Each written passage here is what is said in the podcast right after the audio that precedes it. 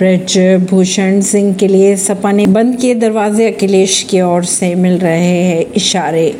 जैसे जैसे लोकसभा के चुनाव नज़दीक आते जा रहे हैं, उसी तरह से सियासी सरगर्मियाँ भी बढ़ी हुई देखी जा रही है। खास तौर से अगर बात करें उत्तर प्रदेश की तो भाजपा सांसद ब्रजभूषण शरण सिंह के आगामी सियासी सफ़र को लेकर कयास भी लगाए जा रहे हैं। भाजपा सांसद ब्रजभूषण शरण सिंह की तो कुछ समय पहले समाजवादी पार्टी की मुखिया अखिलेश यादव की तरफ़ से कहा यह जा रहा था कि अखिलेश सच्चाई को जानते हैं और वही वो सच्चाई के साथ है। ब्रजभूषण शरण सिंह ने पहलवानों के विरोध प्रदर्शन पे से अपना समर्थन मानते हुए अखिलेश यादव का धन्यवाद भी किया था।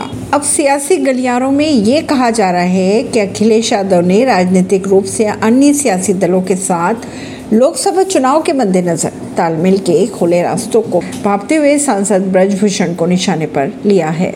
अगर बात करें अखिलेश यादव की तो अखिलेश यादव ने इस पूरे मामले में न सिर्फ़ भाजपा को घिरना शुरू किया, बल्कि भाजपा के सांसद ब्रजभूषण चरण सिंह को निशाने पर भी लेना शुरू कर दिया था। कहा यह जा रहा है कि शायद केजरीवाल से हुई मुलाकात ने बदल दिया सारा समीकरण। ऐसी ही खबरों को जानने के लिए जुड़े रहिए जनता सरिश्ता पॉडकास्ट से। परवीन दिल्ली से।